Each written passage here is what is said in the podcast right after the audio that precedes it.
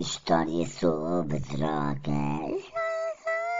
História, história, história, história sobre drogas. Louis Pasteur nasceu a 27 de dezembro de 1822. Era uma criança muito estranha. Parecia o Leonardo DiCaprio no filme Aviador, todo fanfo da cabeça, sempre a lavar as mãos com medo dos micróbios. Devido a isso, tornou-se cientista, para combater os micro-organismos, qual Son Goku a lutar contra o Bubu.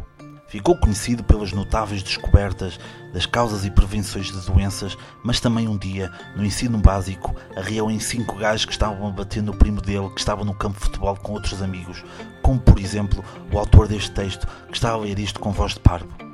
Como aquele gajo lutava, tudo em câmara lenta, como na TV. Para além disso, parece que também foi preponderante para a redução da mortalidade e na criação da primeira vacina contra a raiva. Nada de importante para quem adora morder cães. Cão que ladra não assobia. Foi também o criador do método que o tornou mundialmente conhecido, a pasteurização. Deu-lhe o próprio nome porque era um indivíduo muito seguro e conduzia um Citroën C3. Todos nós sabemos bem as características de quem conduz um Citroën C3. A pasteurização consiste basicamente a aquecer um alimento a uma determinada temperatura, mais de 60 graus, durante um período de tempo e depois bruscamente diminuir a temperatura do mesmo inferior à temperatura inicial, com o objetivo de eliminar os micro-organismos ali presentes.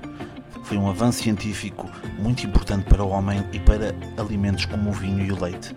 Portanto, já sabem, não bebam leite diretamente do animal da vossa preferência que produz esse líquido, que basicamente é vômito, seja de vaca, de cabra ou de amêndoa. E foi assim que aconteceu. História sobre drogas.